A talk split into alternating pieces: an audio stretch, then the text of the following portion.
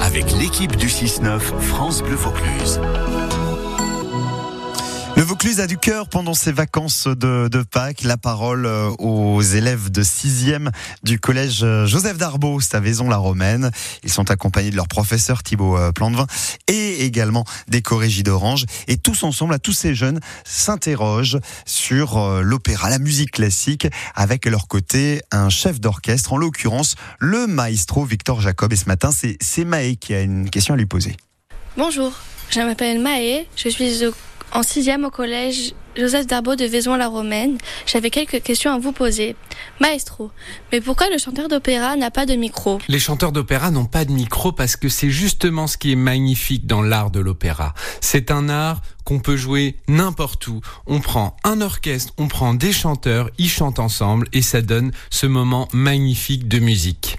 C'est comme ça qu'il a été créé il y a des siècles et c'est comme ça qu'on aime aussi le redonner aujourd'hui. Évidemment, on pourrait leur ajouter des micros aux chanteurs, mais ils ont travaillé toute leur vie pour justement acquérir cette technique qui leur permette, comme on dit, de passer l'orchestre. Oui, car un orchestre, c'est un gros volume de son, vous l'imaginez bien, et les chanteurs, ils sont au-dessus puisqu'ils sont au-dessus de la fosse, ils sont sur le plateau, mais quand même, le son de l'orchestre peut parfois les couvrir. Alors c'est le travail du chef d'orchestre de faire ce qu'on appelle les balances, c'est-à-dire de baisser le volume de l'orchestre lorsqu'on n'entend pas assez un chanteur, mais c'est aussi le travail du chanteur d'avoir une technique vocale qui lui permette de passer au-dessus de l'orchestre et que le dernier spectateur tout en haut de l'opéra puisse entendre sa voix et le texte qu'il interprète.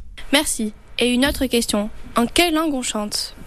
Un opéra peut être écrit dans n'importe quelle langue. C'est le choix du compositeur et du librettiste, bien sûr, celui qui écrit le livret, le texte qui est ensuite chanté par les chanteurs.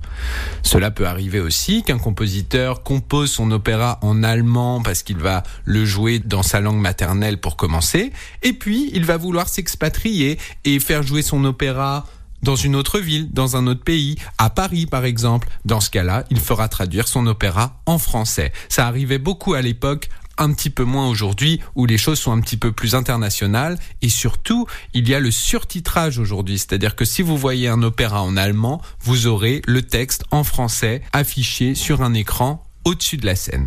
Ça veut dire que tous les chanteurs d'opéra parlent toutes ces langues couramment? Les chanteurs d'opéra connaissent souvent plusieurs langues, effectivement, mais ils n'ont pas besoin de connaître la langue dans laquelle ils interprètent un opéra. C'est toujours mieux, bien sûr, de comprendre mot à mot ce que l'on dit, mais ils font aussi parfois un grand travail à la fois de texte, de comprendre ce qu'ils disent à chaque instant, mais aussi de prononciation, ce qui est parfois très très compliqué.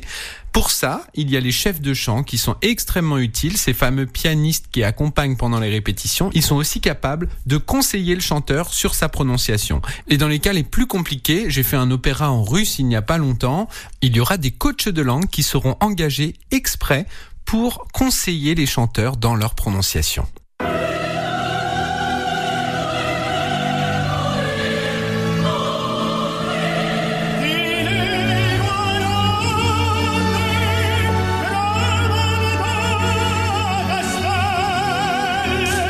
La magnifique euh, voix du ténor Roberto Alagna avec un extrait de l'opéra Turando. Ça, c'était en 2012 sur la scène des Corégies euh, d'Orange.